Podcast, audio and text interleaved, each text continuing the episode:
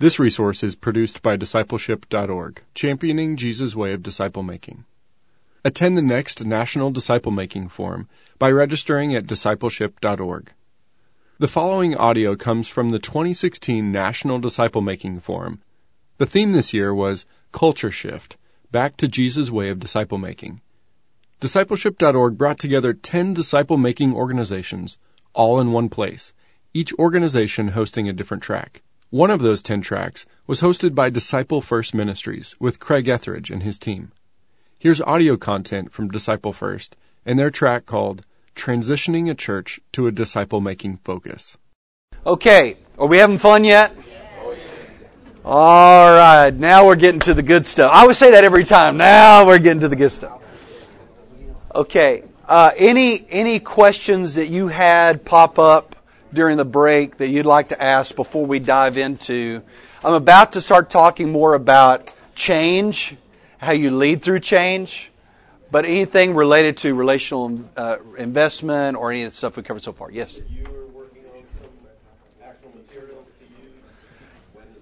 Yeah, um, as I said before in the in the grow phase of Jesus, I said that Jesus worked on character and competencies. And when I got to competencies yesterday, I said the three basic competencies Jesus trained was how to walk with God, how to reach your world, and how to invest in a few. Those were the three that uh, Pope mentioned, uh, Randy Pope mentioned last night. Remember at the very end, he said, if you could just do three things, he said, worship every day, that's walk with God, uh, go after the lost, that's reach your world, and invest in a few people. So, I mean, those three things you know, is really the, the core of what we need to do. So we are producing some resources. One book is called Walk with God. This is really uh, simple. Walk with God. Guess what the second book is? Reach Your World. Third book is Invest in a Few. And uh, they're really seven weeks apiece. And so they're in production right now. So my guess is that by middle of next year, they'll all be done. What we're doing is, though, we're writing them, and then I'm taking my staff through them before we ever print them, because I want them to be field tested and uh, make sure that this really works in in a group setting. So we're we're taking the time to write it and then really do it in a group before we print it up. Uh, but I would say next week, I mean next year, uh, sometime uh, middle of next year, they should be available and you can go to um, you can go to the Disciple First website. They'll be available off Disciple First or a link to that. You can get the Bold Moves book right now. We have some hard copies here, and also you can get it on Amazon, iTunes. There'll be a link off our website for that. But everything that I'm teaching on is in this book. And obviously, I can't get through everything in, in the amount of time that we have, so I'm kind of skipping through some things. But a lot of you're if you sit through this and you read this, you go, oh yeah, I remember that, I remember that, and so uh, there'll just be more biblical support uh, for what I'm saying that's fleshed out in that book. Uh, so that's available now. Uh, we are also working on a workbook uh, for Bold Moves where you actually can lock in for several months and just a workbook of how do you actually work this through in your church step by step. You'll do the seven steps through the workbook. Uh, that's in production right now, also, or about to be in production. So um, we're working hard to try to get those things done. Um, okay, good. Any any other questions, thoughts, comments, complaints? That's a really good question. Did you all hear the question? Uh, how do you how do you use a tool but not get them so dependent on the tool that they never get into the word, right?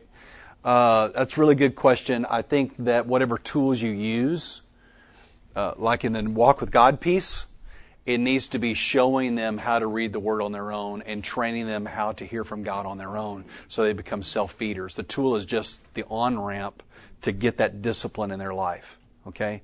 So, like the tool that we're using the first three weeks, uh, there's word in it, what they're reading. You know, there's scripture in what they're reading but then uh, there's a pivot point in it where now they start reading through a chapter a day out of the Gospel of Luke, and then we train them on how to journal and how to uh, identify how to hear from God by reading the Bible. So at the end of it, they've now gone through the whole Gospel of Luke, and they're kind of on track. They've got a rhythm there of how to do that.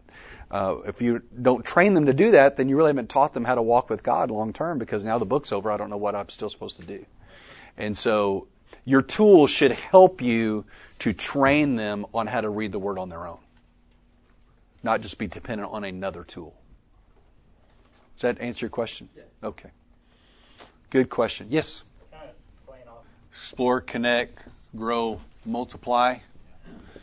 Um, what you're trying to do here is move them through the process.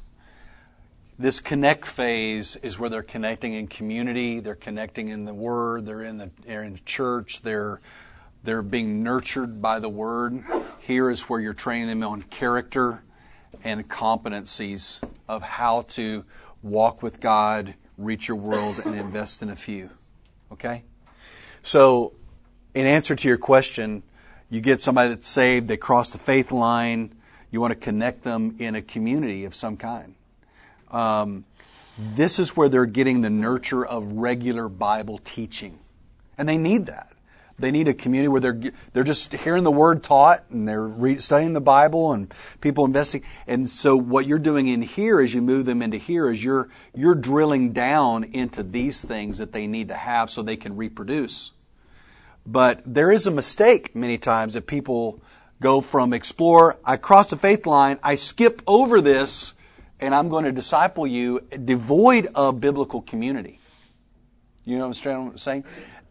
And this this grow phase is not all that they need. They they need they need preaching, they need community, they need the one another's, they need all of that. And so I think it's a mistake. Uh, and I've and I've I've done this myself. This is I've made this mistake, so I can tell you uh, with you know by example that I've taken a guy. He's not going to come to church that much, but he wants me to disciple him. And what I found is that person almost never reproduces because he doesn't have the ongoing support of the family to keep him healthy. And so it's very seldom does, does he ever move forward in reproduction. Like a tree without roots. Yeah.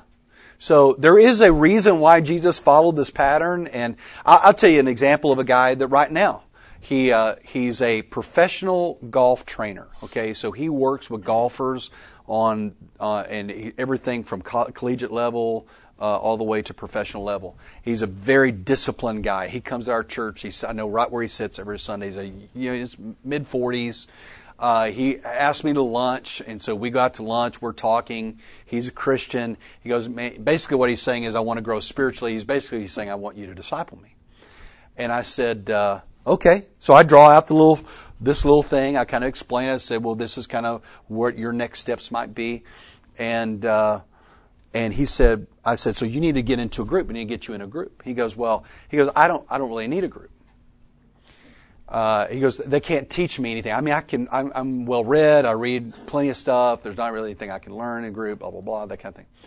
So I just sit there. We're having lunch. So I just let, I just let that hang in the air for a while. We just didn't comment. And then after a minute, I said, um, you train golfers, right? Yeah. I said, what if, what if a golfer came to you and said, hey, I really want you to teach me how to golf? And you said, okay, I want you to go over there and hit 100 balls. And they said, well, you know, I've, I've already hit 100 balls. I don't need to hit 100 balls. I, I've watched on video 100 balls. I mean, I, I watched people hit 100 balls. Uh, Well, how, what are you going to do with a person like that? Are, are they teachable? Because you know there's a reason why you're telling him to hit 100 balls. And he goes, yeah. And I said, are you following the connection here? He goes, yeah, I'm following the connection. Now, has he done that yet? No. But I'm not going to invest in him if he's not willing to do a simple thing that I asked him to do, which is just show up. And I've just told him that. Hey, I love you. I really want God to work in your life. But if you're not going to work with me, I got people that I can spend my time with that are going to work with me. And that sounds harsh, and I don't really mean it to be harsh, but we do have, I mean, that's a loving thing for him. And so I want him to wrestle with that. Now I'm going to come back to him and say, hey, have you got in a group yet? You want me to help you get into a group? But at some point, I can't move forward with you if you're not willing to do a simple task that I'm asking you to do. Because um, there's a reason for that. And so, anyway, that's maybe a long answer to your question, but I think that's where you that's where this biblical knowledge comes from. Okay? Y'all good? All right, so uh, Brother Moody did a great job of talking about dealing with uh, religious activity and moving to relational investment, but he also used a four letter word called change. It's not really four letters, but it probably should be, right? And so, what, what I want to talk about is uh, how do we move from uh, tradition to evaluation. Okay? So here, here's what we've covered so far. You have been convinced that Jesus' model is the best model. You, uh, you have defined a disciple. You have clearly identified the process. You've even evaluated your programming to understand that you're overly weighted in the connect phase and probably not that balance in the others. You have decided you are going to personally invest in people. You have chosen a tool. You have picked a person. You have now discipled this person. And you've moved just like what he expressed, which was exactly right on. You went from an individual, I'm the only one making disciples, to now I disciple two or three people, and now they multiplied, and now they multiplied, and now you have a team. You've got 10, 12, 15 people that are now disciple makers. Okay? Up until that point, you do not need to change anything. If you start making changes before you have a little covey of disciple makers around you, you're walking the plank. Y'all with me? Because you need these people around you. Uh, you know, I was talking with the brother and he said, well, yeah, we're discipling, but none of them multiply. Well, I'm saying, well, then you're not discipling, you're having a Bible study. You know, you're discipling, you haven't made a disciple until they've made a disciple. That's, that's a terminology that you hear a lot. Uh, we, we like to say, you know, say don't, you don't release them until they've reproduced. Don't release until they've reproduced. So, you got you got to be sure that they there's multiplication happening, and so you move from uh, uh, three to nine to twelve to fifteen to twenty, and you'll have a group of people. Now, these are the people that are kind of your core disciple making team. That's a whole step I'm skipping over. It's in the book, but we're running out of time, so I had to skip over that. Uh, but it's very important. So now that's where you are. Now you're here, you're leading your church. You've got about 10, 15 uh, disciple makers, and now you want to start evaluating uh, your programming and dealing with that. We are addicted to programs. Amen?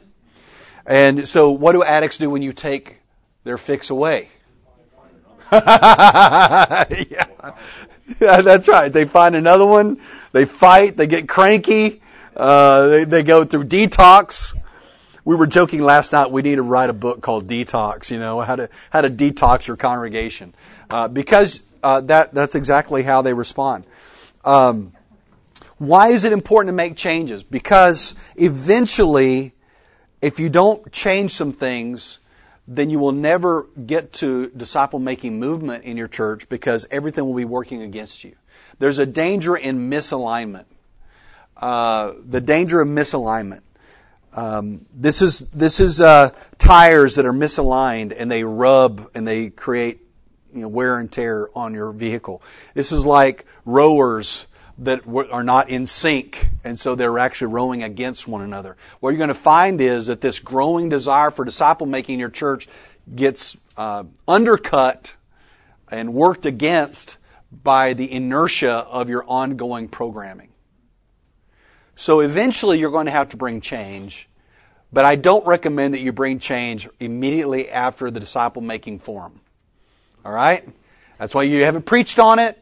Remember, you, I warned you, do not preach on this, do not preach on this, do not preach on this, just make a disciple. And then now you multiply it. Now you got a group, now you got a team, now you're about ready to start going more public. It's interesting, just be reminded that Jesus spent 18 months, a year and a half, under the radar of John's public ministry, working silently, building his team before he ever went public. Now Jesus had to go under the radar for 18 months. You're going to have to do the same thing. At our church, we did not post any, hey, sign up for the discipleship class. We're meeting with men, la, la, la. None of that. We just started silently. As Jesus said, like leaven works through the dough.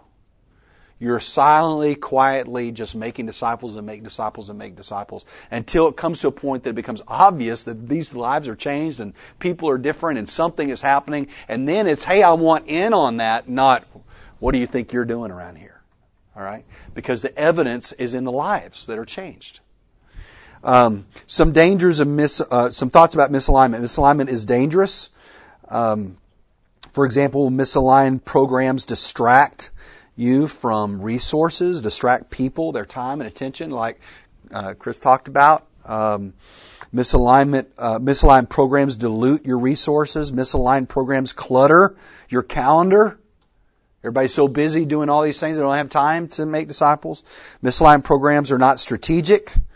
They move by their own inertia, not because they have a significant contribution to the church. We just always done it that way. Amen. Uh, misaligned programs are often off limits uh, from any critical assessment. Well, you can't. We've always had that. You can't not do that. Um, like I said, I don't recommend that you you deal with these unilaterally by well, we're just going to cut this and we're going to do that. Uh, you might have the bandwidth to survive that. You may not. So I want to give you a way to to deal with that. Healthy church churches are constantly evaluating their programming uh, to ensure that they produce a 3D disciple. So, uh, a couple of thoughts here on how to go about doing that. Uh, as a disciple making pastor, your goal is to produce disciples by moving people through the, the four stages. So, I think the first thing you need to do is assess where you are. I mentioned that some yesterday, but I encourage you to draw these four quadrants explore, connect, grow, multiply, and literally write down what is the primary purpose of every program. The primary purpose. Do not let anybody say, well, they do both, or it does all three. No, it doesn't. It does one thing. Only one can be the primary purpose. Now, there secondary, tertiary pur- purposes, but what is the primary one? And so you force them to log into this. We go through this exercise on a regular basis at our church. Okay? And so then you start to identify, okay, well, we've got a lot of holes here. We've got a lot of holes here. We're overly done here. And so you can do an assessment. Uh, you also need to choose metrics by which you assess the uh, effectiveness of each program. Uh, what is a metric? A metric is a measurement by which you determine the success of the activity, event, or program. Metrics allow you to assess uh, the ministry effectiveness. Uh, l- listen, you, you can't improve what you can't measure. You Can't improve what you can't measure. And uh, if you can't measure it, then chances are that uh, it's not being effective if you can't measure it. Now, I, I know there's some people say, well, you know, multiplication movement, you can't measure that either. You know, I mean, you see multiplication, and that, that is true to a certain degree when you get into multiplying into sixth and tenth. You know, it's hard to get your hands around that. But that's not what most churches are doing. What I'm talking about are programs that you do all the time. Is there a measurement of how effective they are? We have a phrase at our church that goes like this Facts are our friends. Fact, our last staff meeting, we passed around a chart that measured several metrics that we have. And as I was passing it out, I said, let's all say it together. Facts are our friends. Facts are our friends. Because it's easy to get defensive when you start looking at metrics, right? Because then all of a sudden it's not looking as good and staff members particularly get very defensive about, well, you know, that means I'm failing and I'm bad. Okay, just enough with that. It is what it is. Now, the role of leader is to take something that's failing and make it better, right? So it's just showing you where you need to give your attention. It doesn't mean that you're a personal failure. It just means that it shows you where you need to go to work. And we can't stick our head in the sand and pretend that things are, are, are not what they are. So uh, I think having good metrics. So you need to have metrics on the um, on the evangelism side. Uh, are you are you um, are you reaching people with the gospel? How are you going to measure if you are? How many times have you presented the gospel? How many people come to faith in Christ? Uh, what is that metric?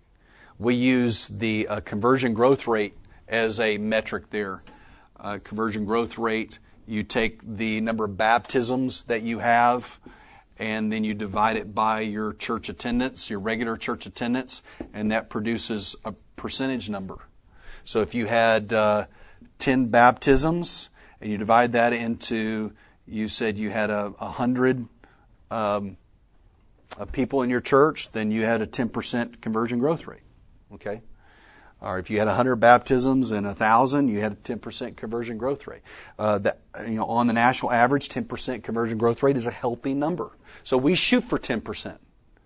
Um, now, we, we also deal with that as an aggregate number where we look at our whole church, how we doing in conversion growth, but we also dive, do a deeper dive into every department, children, youth, adults, because sometimes you can have an aggregate number, but your kids are doing all the heavy lifting for that number that's keeping that up, but your adults aren't doing anything. You know what I'm saying? Or, or maybe your youth are really carrying it, but uh, so it kind of masks the problem. So we dive into those. So we do a conversion growth rate, growth rate for every department so that we can assess, okay, are we doing okay here? If that number is low, that doesn't mean that I'm a failure or that person leading that is a failure. That means that leaders need to go to work on that area.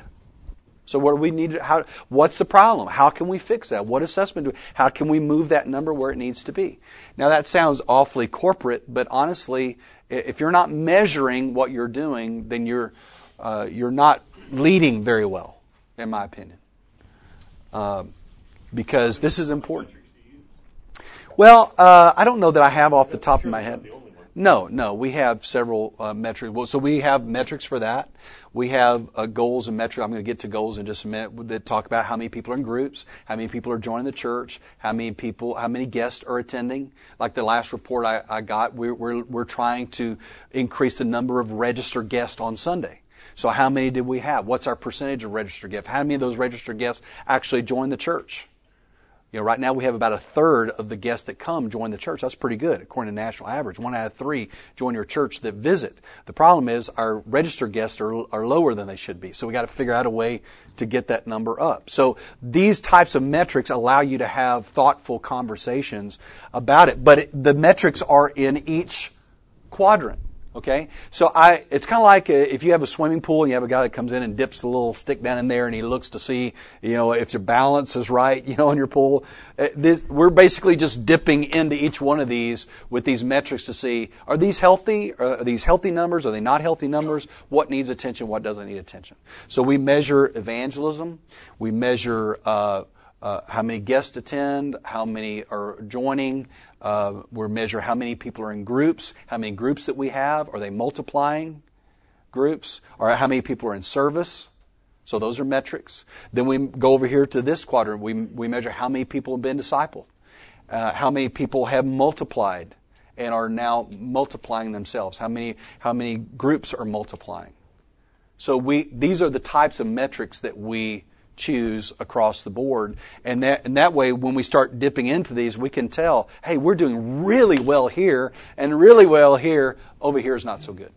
So we're gonna, we're gonna bend some energy and some thought and some resources toward the area that we need to beef up. Does that make sense? Mm-hmm.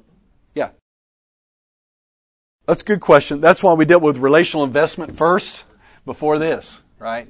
Because if you are doing that first, if you're discipling people relationally, that's going to keep you in balance. That's why we didn't jump to this right off the bat. And so I think that if you're discipling and your leaders are discipling, that keeps relationship on the front end. It's not about the number, it's about the person that you're investing in. But numbers represent people, and that sounds very corporate, but at some point, if you're leading the organization, to make sure it's disciple making, you have to assess somehow if it's being effective, right? Um, and so we we look at all those types of metrics at each level, and we we evaluate those, and we evaluate them year over year and that kind of thing to see are we are we seeing growth trends? Are we seeing uh, uh, trends going the other direction? Uh, are we have warning signs going out? And so we look at these metrics. So we start with a metric, okay? So first, we're going to evaluate the process. Uh, we're going to we're going to plot where we are in that. Then we're going to assess what metrics are we going to use. You can get metricitis and get way too many. All right, so I just encourage you keep a few that you think are the most important. Sometimes we measure stuff that really isn't actionable information. So, what are the most important things that you need to know that you keep on your little dashboard that you're you're evaluating as you go through here to make sure you're not uh, taking a downward turn somewhere? You know, we keep good metrics about finances and, and church attendance and this sort of thing, but we ought to be measuring things that have to do with the process as well. Okay, y'all with me? Uh, at, at multiple levels: your paid staff, your volunteer staff, your church laity leadership, all that level. Uh, no, uh, we we do it at our our pastoral staff team. We look at those metrics. Uh, some of them we evaluate on a trimester basis. I'm uh, about to share with you, but we do our uh, goal setting once a year, but then we evaluate them on a trimester. And the reason why we do trimester is because we're cyclical that way. Tend to your January, February, March, April tends to go like this. And then you start the dive May, June, July, August starts coming back up. September, October, November, December. I don't know if your church is that way. Almost every church is like that. You know, it's just kind of how we take a dip. You know, in the summer, people travel, people are gone. You know, we're doing a lot of stuff off campus with camps and mission trips, and so so we just said, hey, these are clearly segments of the year, and we don't want to just always get an aggregate number all the way across. So what we'll do is we'll measure trimester one to trimester one last year summer one to summer last year. And so that gives us a apples to apples comparison of how we're doing. Does that make sense? Your giving will tend to do that. Your church attendance will tend to do that. And so we said, well, let's just call it call it that. So we we evaluate on a um, trimester basis.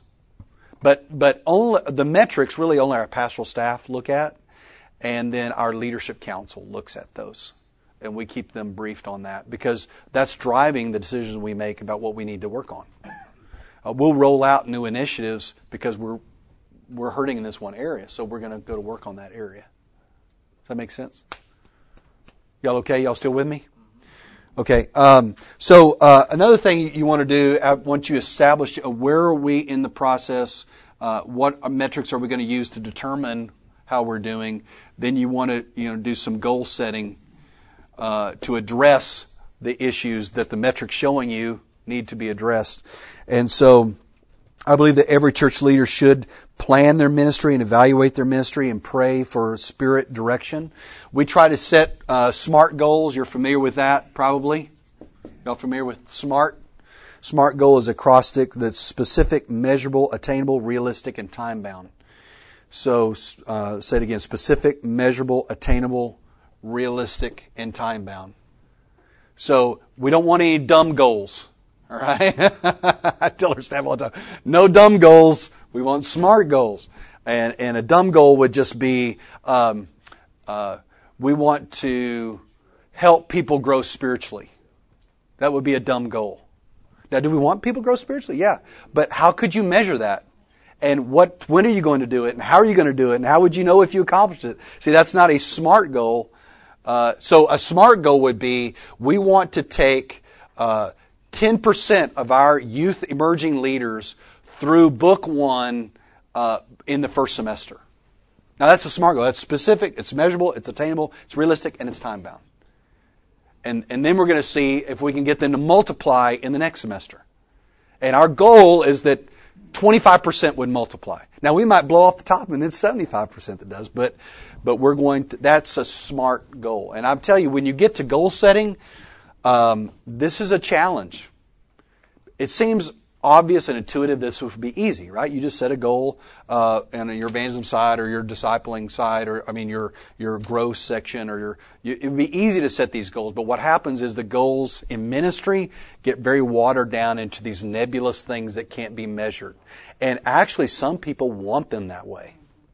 They want them to not be able to be measured so that they can still feel good about doing it and no sense that they have not done a good job.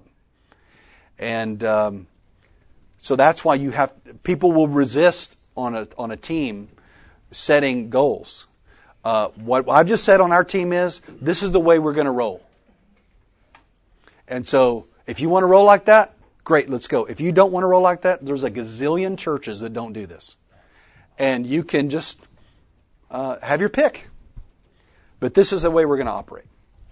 And doesn't that sound like fun? Don't you wish you were on my staff? Anyway, um, so so we deal with that uh, as we're doing that. Second thing, you need to make your goals. Make sure they're moving people through the process. That's the end result. Is you just want to try to move people through the process. Your goals should stretch your faith. You know, don't make a goal that says my goal is to breathe today. Okay, well, okay, that's a goal, but you know, anybody could do that. You know, set a faith goal. I, I like to tell our staff, hey, set it out there. You know, even if you don't hit it, you know, if you if you get six, you know, sixty percent down the road, then that's showing effort, right? But don't say I'm going to. You know, my goal is to meet with my leaders once a month. Well, you know that you should be doing. You know, that's that's not a big aggressive, uh, big hairy audacious goal, right? That's just maintenance. And so you have to work with them and you have to be patient uh, to work that through because some people are really driven this way. You type A people, you're probably sweating in your palms right now. You're just so, yes! All right. Other people are like, oh, this is awful. I just thought it was about ministry, you know. Well, this is about ministry, but it's about leading ministry, and that's, that's different. This is about leading your church to change. That's what we're talking about. Um, so then after that, you want to have regular evaluation. All right, so we do this goal setting once a year at our church. We do this once a year. We carve out about six weeks for this process. And reason why we do that is we go back and we plot out, okay, let's draw the draw the charts, let's plot how are we doing, what's not working, uh, we look at our metrics, what areas are not doing well. Then we give them a good month to go back to their teams and say, okay, what could we do? Let's pray, fast, seek God. God, what do you want us to do to try to move this thing off of high center or move this thing forward in an area? And then to craft those goals and to move those goals into some type of action plan. So we try to go from a goal, here's our goal, and then here's my action plans that, that deal with the, you know, what, what, what am I going to do? When am I going to do it? How am I going to do it? Who's responsible for it? And so we try to put all, all that in writing. And we tried to do all this like in a week, and it was just, everybody's head wanted to explode. Okay, so I learned that week doesn't work very well.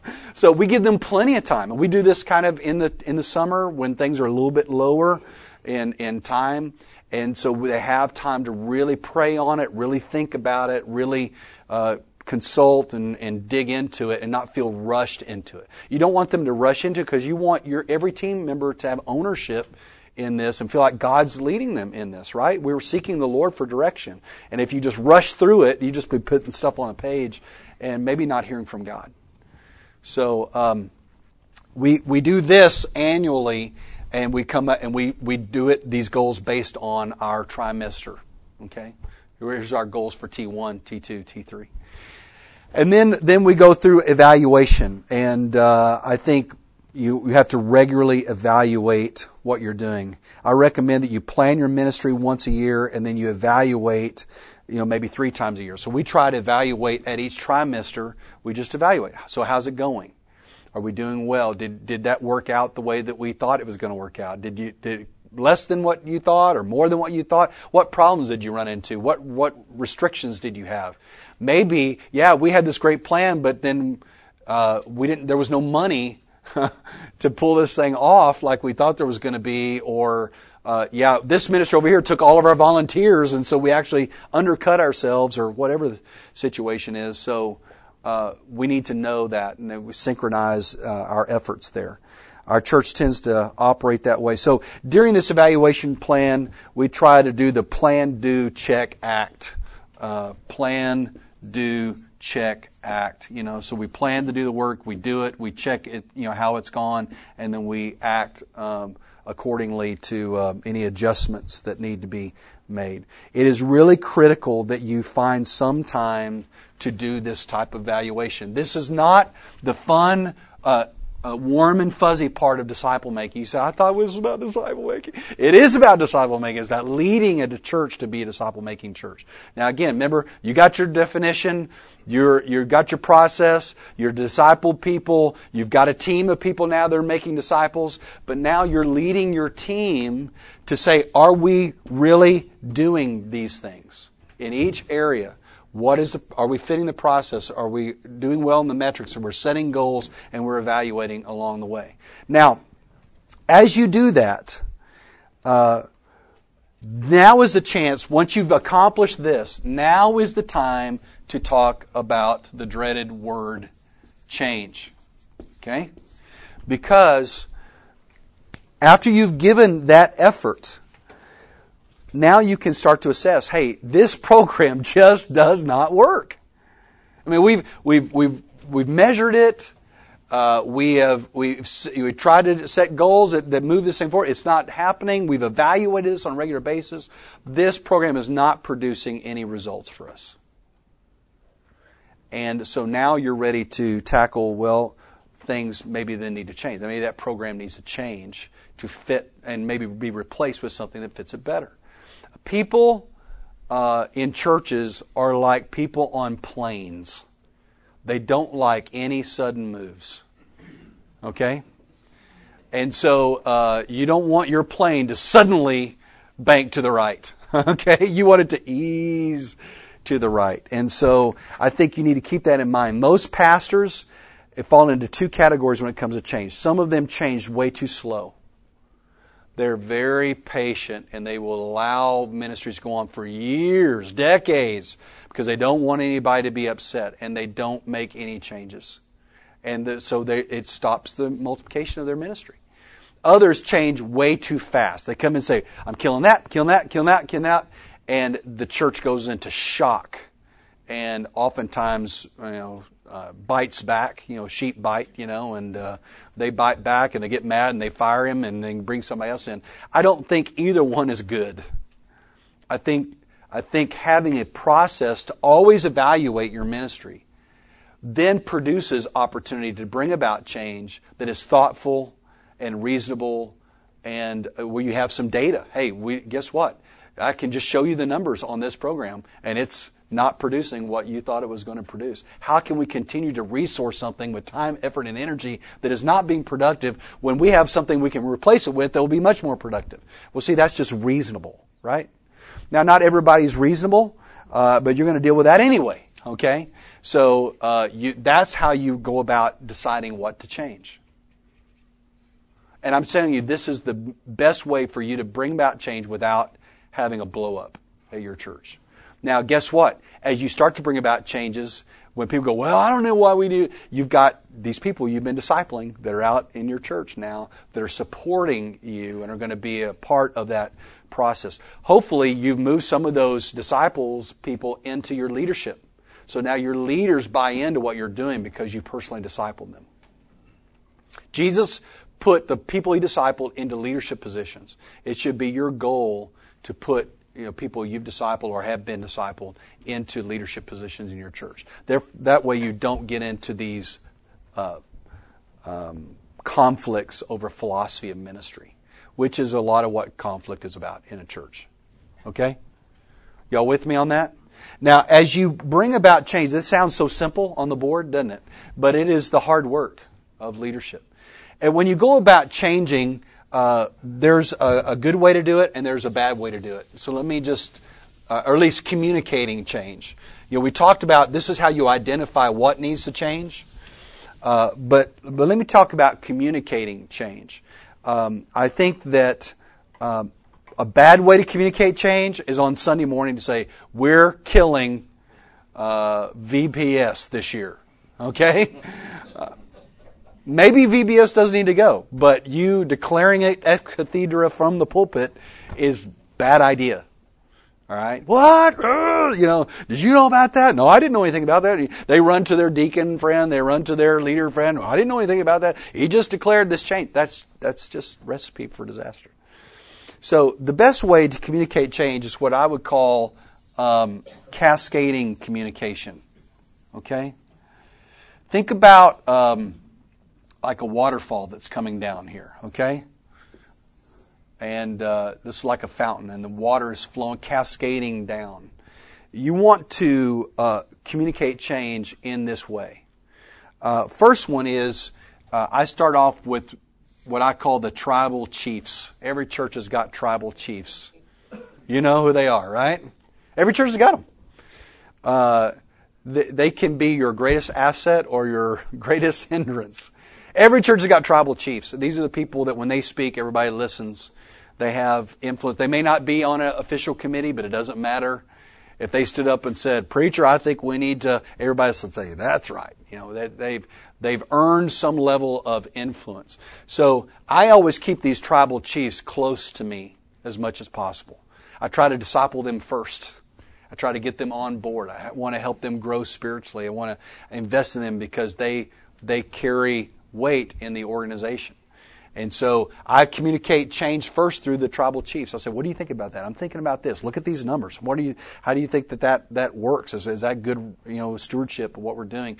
And what about what if we did? Because I know this. If they say we're not going there, uh, then I need to hold off and keep praying and keep working because otherwise those tribal chiefs will leverage their influence, you know, against what I'm trying to do, and I don't I don't want that to happen. Uh, second thing is I, I usually go to staff, so I'll go now to staff, and I'll deal with you know whatever changes. What do you guys think about this? This is what I'm thinking. You know, give me some input on that. What do you think would happen if we did this? What how could we replace it? And then we move into you know key leaders. What I mean by key leaders are maybe uh, authority based leaders. You may have a leadership council. You may have elders. You may have um, uh, key decision makers. Okay uh, I think this is where you're getting good input from them. Okay? Once you kind of pass this level, now you're, you're not so much asking for input as you are now communicating the change because you have all these people in agreement that that's what needs to happen. Okay? So now you go out to volunteers and you say, hey, volunteers, this is where we're headed. Uh, we've been working with our staff and our and our committees and our leaders and our elders, and this is how we're rolling out. Now, get this: every when you talk to your key, uh, when you talk to your tribal chiefs, they're hearing it first. When you talk to them, now they're hearing it a second time. When you're talking to them, they're hearing it another time. When you're talking to them, they're hearing it. See what I'm saying?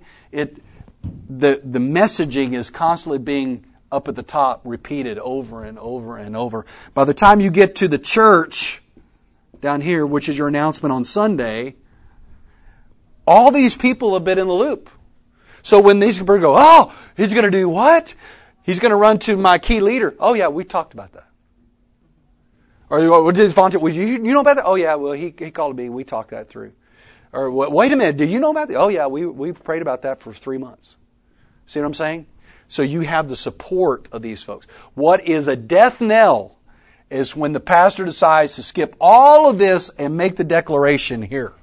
And then they run here and go, no, I don't know anything about it. No, I don't know anything about it. I don't know what he was thinking. I would have never done that. And, you know, it craters down. I tell you what, this little chart can save your ministry right here. All right? It's a simple thing, but I'm just telling you, uh, I've lived enough of this to know that this is important. Are y'all with me? And the damage, if you don't, will carry on even to the next pastor. Yeah. I'm living it. Yeah. Yeah, it will. Some guy Yeah. killed something and didn't tell anybody. That's right. And so now nobody trusts you. Exactly. And so you're having to rebuild trust all over again. And so this is how you build trust in your leaders. You know, I told I've told our deacons. By the way, at our church, deacons don't run the church. They um, they're ser- there's a servant group, they're a servant body. They don't they're not invested with power to make decisions about policy or so on. But I so I would put them in kind of the key leader uh, or maybe even volunteer, but somewhere around here category.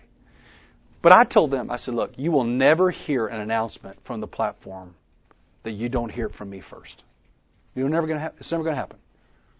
And they they know I don't have to go to them to deal with things, but I always regularly just say, hey, I just want to catch you up on what we're thinking. And I'll seed it a little bit. Say, hey, we're kind of working on this area, but we don't have that figured out. We'll let you know. Two months later, hey, we're thinking about this. Three months later, hey, next, next time we meet, I'm going to talk to you about. now that requires planning and forethought, but that's the plane just banking to the left, just gently. And then we go, yeah. So when it finally comes out, they go, yeah, remember I've been telling you for three months we're going to talk about that. You guys got any questions? Let me know. Talk to me offline. And, and it just, it just helps people to feel like they can trust your leadership. You're not going to just shoot from the hip and go off road. Uh, they can trust you. And the more they trust you, then you can lead, right? Can't lead if they don't trust you. Yeah. in churches where you are, hypothetically say, less than five years, or maybe five years from shutting the doors. How do you adjust that kind of a process to account for things that have got to change Yeah. and need to change soon? Right. Yeah, that's a good good point. I appreciate you bringing that up. Uh, there is one thing that expedites this process, and that is crisis. Crisis, urgency. You may not have a year to make these changes. This this should have happened a long time ago, before before you got to that spot. You know what I'm saying? Somebody that was on the watch failed to deal with this stuff. That's why you're in the problem you're in. And so at that point, though, uh, when you get to, to that stage, you can move a lot faster because they know if they don't move faster, they're going to die. So I think at that point, you still have to deal with your tribal chiefs and your key staff, but you go, guys, our timeline has shrunk. We, we have to do, make some urgent moves now in order to stop the bleeding and stabilize this patient or it's going to die. Okay? And uh, so I think you can move a little faster that way.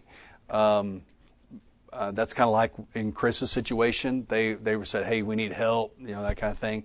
You, sometimes they say we need help, and then you actually start saying, "Oh, we need to lop off this limb," and they're like, "Oh, you know, I didn't want that kind of help," you know. Uh, but but I would say in the general leadership sense, um, this is the better way to bring about change. So you're not shooting from the hip, and one minute you're killing someone, the next minute it's very methodical. It, very, it, it takes time, it takes a little bit of patience, but you keep everybody with you. Um, most of the time, like I said, pastors either change too quickly or too slow, and um, neither, either one of those is bad. Okay, so here's what I want you to do: take a minute to talk to your neighbor uh, about. Uh, uh, do you have a plan to evaluate your ministry? How do you do that in your church? Uh, what what changes do you think need to be made right now? Uh, and how have you communicated changes in the past? Okay, so just take a minute to kind of digest what we just talked about and put it in the context of your church right now. Okay, ready, go. I'll call you back in about three minutes. Okay, everybody, let me have your attention right quick. We've got uh, we've got about 15 minutes, 20 about 20 minutes. So we got about 15, 20 minutes, and I wish we had more time to talk, right? Because we got so much to talk about, uh, and uh, I wish that normally when I do something like this, it's stretched out over more time, and you can really dive into the details. So i am sorry, I feel like I spill it out and then say, okay, y'all gonna have to figure it out. Uh, but uh, but I, I hope that it's helpful at least to start conversation. Amen. Yeah, that's right. That's right. Thank you very much. It's by the book. All right. Uh, but what I want to talk about is the last move, and that is the move from addition to multiplication. We've talked about moving from a tradition, this is how we've always done it, to evaluation. How do we evaluate and bring about change? The last one is to move from uh, addition to multiplication. And this is, uh, this is really where it gets exciting. Okay, the addition to multiplication. Uh, again, we know Jesus is the model. We've, we've, we've defined a disciple. We know the process. I've now personally started investing in people, choosing a tool.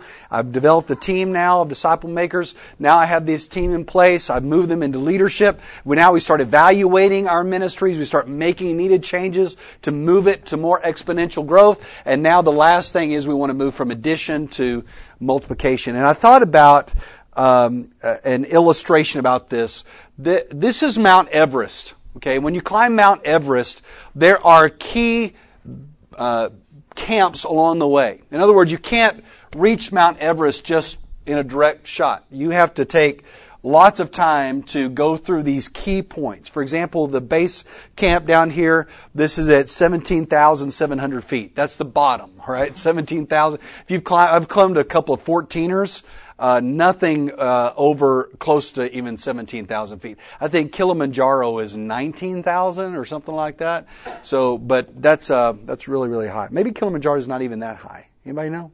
Oh, it doesn't matter. Um, I've got this fixation on climbing Kilimanjaro, and my wife is like, "You're crazy." And my daughters told me, Dad, you better hurry up and do it because you're getting old. So anyway, I guess I better hurry up and do it. Um, the next, once we get to base camp, the next stop is Ice Falls.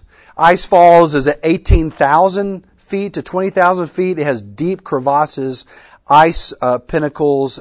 Uh, out of, uh, you got to be out there by 4 a.m. or the ice begins to melt and can crash under your feet. It's very, very precarious. If you make it through that, then the next one is called the Valley of Silence. It's at 20,000, 21,000 feet, a flat, deserted area covered in snow. Um, if you get through that, you get to the Rocky Patch, which is stage four there, which is at 21,000 feet, and it's got lots of rocks. So at this point, the clouds are coming underneath you, and they said it's just very ethereal, very otherworldly type of experience there. Uh, then if you pass through that, you hit the Lhotse Wall. Lhotse Wall is a sheer ice wall uh, that's 4,000 feet tall and requires a technical climb to get up the Lhotse Wall. It's very, very difficult to do. And then when you pass that, you're into the death zone before you can reach the top. The death, they call it the death zone because it, there's just not enough oxygen to sustain life. Um, and so that's why many wear the oxygen mask, all right? So the reason why I'm telling you this, so what does this have to do with disciple making, okay? In many ways, um, being a multiplying disciple making church is like scaling Everest. We, we're down here and we look up to here and we go, man, I went to that disciple making forum and how awesome would it be to be up there and be making disciples and multiplying all around the world and all man that would be awesome. But from here to here it takes a lot of work. And it's a daunting task. In fact each one of these base camps kind of remind me uh, there are four uh, base camps that you have to go through um, to be a disciple making church. First base camp is what i call uh, camp focus Camp Focus. Okay? Now this is, this is all stuff I've already taught you. Camp Focus. When you're at Camp Focus, this is where disciple making journey begins. This is the place where leaders begin to be exposed to other disciple making leaders. They start to catch a vision of what this is about. At this camp, you begin to examine the scriptures. You start reading the gospels. You start studying the life of Christ. And you begin to see that Jesus had this intentional plan. You start to wrestle with the definition of a disciple at Camp Focus. You become convinced that Jesus' way is the way uh, to do ministry. So some of you, you're at Camp Focus. Okay, that's good. That's where it all starts. Starting getting the word, get a definition, start getting a vision for it. Then beyond Camp Focus is uh, Camp Establish. Camp Establish. So now what you're doing, is establish, yeah. There we go. Camp establish. Uh, at this point, the leader starts to put into action and start to model what he or she has become convinced of. So you start creating a process of disciple making. What does that look like in your church? You start picking out tools. You start meeting with people that you're personally discipling. You start intentionally uh, making lunch appointments with people far from God so you can share the gospel. This is just happening in you. But you're starting to establish that in your life. You're starting to uh, invest in your staff and pour into them. Uh, soon you're, you're, you're, you're now beginning to reach out and invest in others and you're beginning to see some multiplication happen a little bit. Reproduction is happening at a limited scale. The danger here for Camp Establish is that you're going to have some people that are going to start pushing back on you. Why are you spending so much time doing that? Why are you uh, meeting with those people? Why why are you uh, uh, investing your life like that. There, the the winds of fear of change uh, can be extreme at this point. Um, And maybe others are going to say, I don't want to do that. I don't want to go there. That happens at Camp Establish. The next camp is Camp Build. Camp Build. So now what's happening is not only have you established things in your own heart, but now you're beginning to build this out. Here you craft a mission statement and vision statements. You start to evaluate the current programming of your church and you start deconstructing some programs. You start leading through change. Um, you start your cascading communication and start building a new church from in the infrastructure that will be disciple making. This is very dangerous, obviously, because um, you can't get to the summit without going through this build phase, but you have to rebuild it from the inside out, and you're going to face critics at this point. Staff and volunteers may prefer the status quo and not be sold out. Uh, some of them just won't take the journey with you. They will resist setting goals. They'll resist. They like it the way it used to be. This can't build. Okay? But if you keep going uh, through that process, then you reach camp, multiply. Camp multiply. And this is where you really begin to see uh, multiplication happen. And when I, I, I told our staff this illustration, I said, I can remember when we were at Camp Focus, and I went, this happened back in 2015 when we started studying the scripture and, uh, and I can remember when we moved to establish when we started actually discipling people and started establishing patterns of reaching loss and that happened in 2000 you know that was like 14 and 15 and I gave dates to it. And I said I can remember in the camp build remember when we started really evaluating our structures and changing some things? Yeah I mean they're all like yeah, yeah I remember. I said now the next step for us is camp multiply. We're like right up we're like right here okay but the challenge is Camp Multiply is on the other side of the Lhotse wall. okay? In other words, very few churches get to multiply because this climb is very difficult. It takes a lot of effort to get up through there and really begin to multiply uh, your ministry. This is what Jesus really wants for his church is a multiplying church. When you look at the church in the Gospels, this happened rapidly. Uh, in two years, the church had filled, if you look at Acts, um, the church had filled Jerusalem with its teaching in Acts 5.28. In four years, uh, a, a four and a half years, the churches were rapidly multiplying, Acts 9.31. In 19 years, they had turned the world upside down, Acts 17, verse 6. In 28 years, they had spread, the gospel had spread all over the world. Colossians chapter 1 verse 56.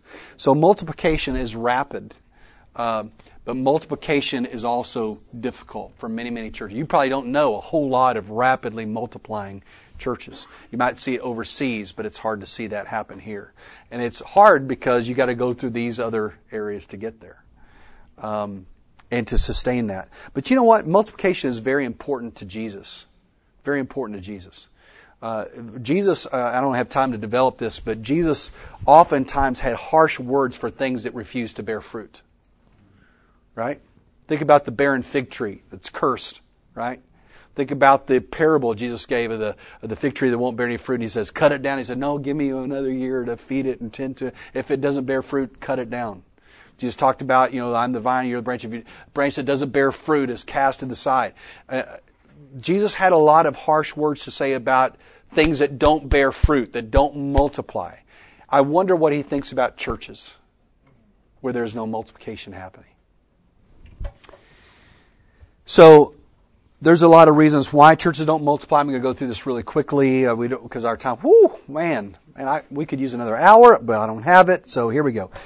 Buckle your seatbelt. Uh, one reason why we don't multiply is just, they're just don't, they lack spiritual maturity. A lot of churches don't multiply quickly because they, they just don't have spiritual maturity, the vision, direction from the pastor uh, to do that. No one is doing it personally. They're not spiritually mature, so they're not multiplying. Distractions. They're busy doing so many other things that they're not multiplying themselves spiritually and making disciples, make disciples. They have an aversion to risk. They, you know, man, if we multiply, if we started this thing new or we started that thing new, it might fail. So we can't do that because that might fail. And so we have an aversion to risk, so we don't multiply. Another thing is unwillingness to sacrifice. You know, multiplication requires giving of ourselves and sacrifice. Remember at the, at that last stage that I said, uh, in the multiply stage, Jesus talked about sacrifice, self-denial, and suffering. Anybody want to sign up for that? All right? That's not a big sell, you know. All the hard words of Jesus of denying yourself and taking your cross, that's all is what is required. And that's difficult for people to do. That's why it's a steep wall to climb.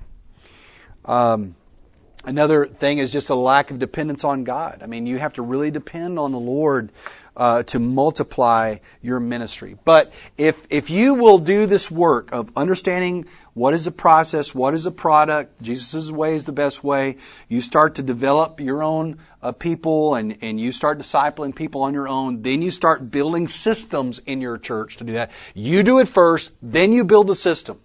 You'll understand the order of that. Say yes if you understand that. Yes. Okay. That's really important. Don't do this before you do this. Craig told you that will not go well. And then, then you can begin to multiply. Now there are three kinds of multiplication I mentioned briefly yesterday. I'll say them real quickly. Now, first one is personal multiplication. So that is when you invest your life in another person. Okay, when you disciple another, they disciple another, they disciple another. That's personal multiplication. Like uh, Chris said that in his church, he knows how many people are multiplying. At our church, we know we have roughly about 200 proven reproducers. They have proven themselves to multiply themselves at least once. Most of those more than once. Um, that's not those that have been discipled. Those are those that have gone on to reproduce themselves. Uh, so that's personal multiplication. Then you have group multiplication, right? So this is multiplication that happens in the context of groups. As you mu- disciple people within your group, you raise up leaders, and then that group multiplies into two groups. This is how you get spiritual depth in your church. This is how you get uh, uh, growth, numerical growth in your church. Okay? So you really need both. It's, it's, it's spiritual growth here, numerical growth here. As groups multiply, the church multiplies.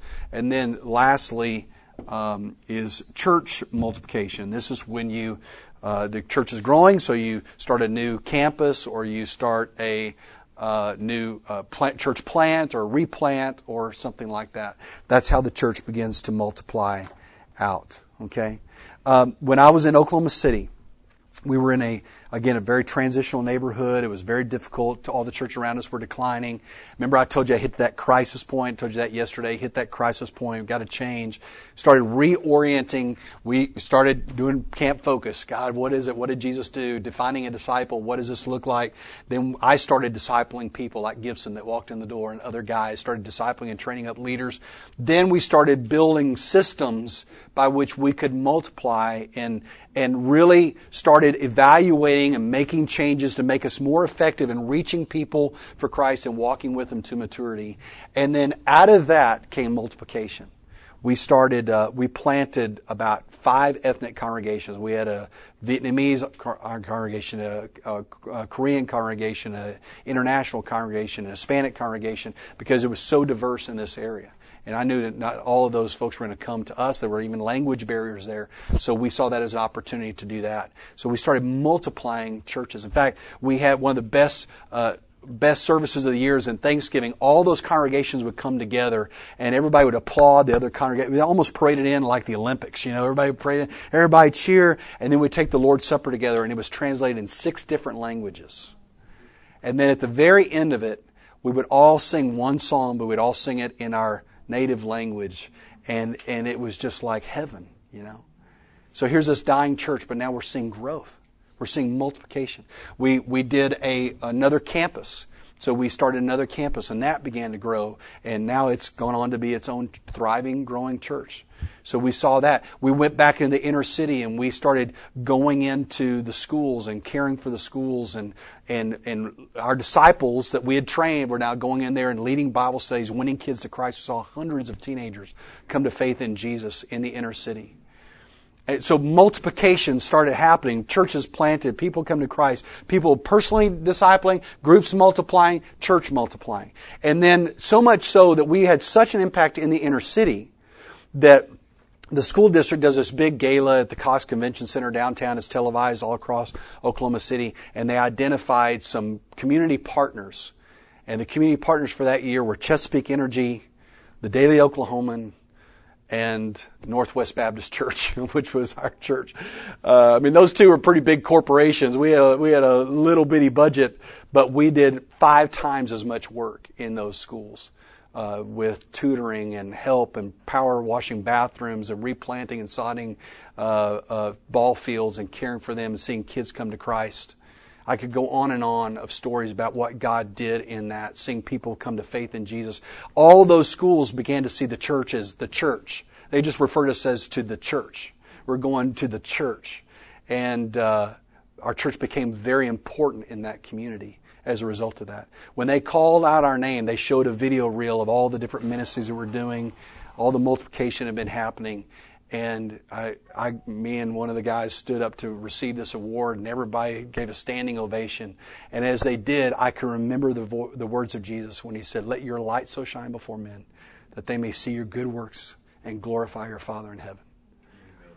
Now, listen, that didn't happen overnight. That happened because there was a crisis of a, of a consultant saying the church is going to die, move out. And we said, no, we're going to go back to Jesus' model. We started making disciples. We started building disciple making systems. And we started multiplying the ministry where we were planted. And it was a movement of God. And uh, I believe that God will do the same thing for you if you're faithful to do it because it's Jesus' plan. In fact, I told you that in the Great Commission, there's the, the, the, divine imperative is make disciples, right? Go make disciples. But there's another command in there too. Dan kind of mentioned it. Uh, stole my thunder a little bit. He mentioned it yesterday in our last session, in a, a big group session. He said there's another command. It says, and lo, I am with you always. That and lo means and look Look, I am with you always to the end of the age. What that means is this.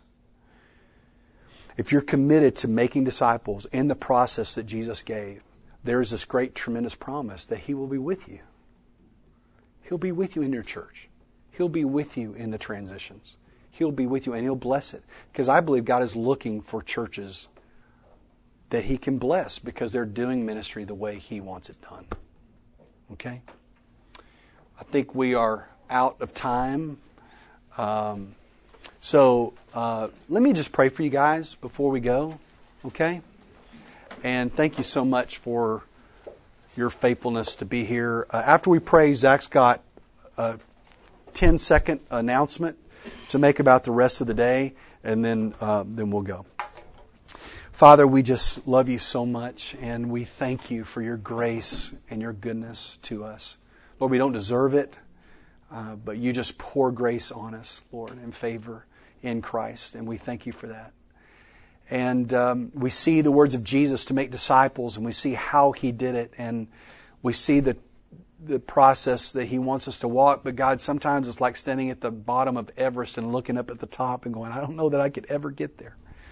But Lord, I pray for these leaders here, Lord, that you would give them great wisdom and great discernment to take these things and weigh them against your word. And um, Lord, I pray that you would give them step by step direction, that they would hear a voice behind them saying, This is the way, walk in it. Lord, I pray that you would protect them uh, uh, from mistakes and from bad decisions or, or from evil influences or just bad counsel. I pray, Lord, that you would give them clarity of focus and determination to follow you and to please you at the end of the day. That's all that we need to do is please you. And Lord, I pray that as a result that you would let them see the fruit of their ministry, that they would see fruitfulness and multiplication, God, because they were faithful to follow you right where you planted them and, and right where you put them. And so, Lord, we know that we cannot do this on our own. We're so dependent on your Spirit to do the work, God. So our eyes are on you. And we pray this in Jesus' name. Amen. You've been listening to the Disciple Makers Podcast. Learn how you can grow as a disciple maker by visiting discipleship.org, where you can also register for the next National Disciple Making Forum.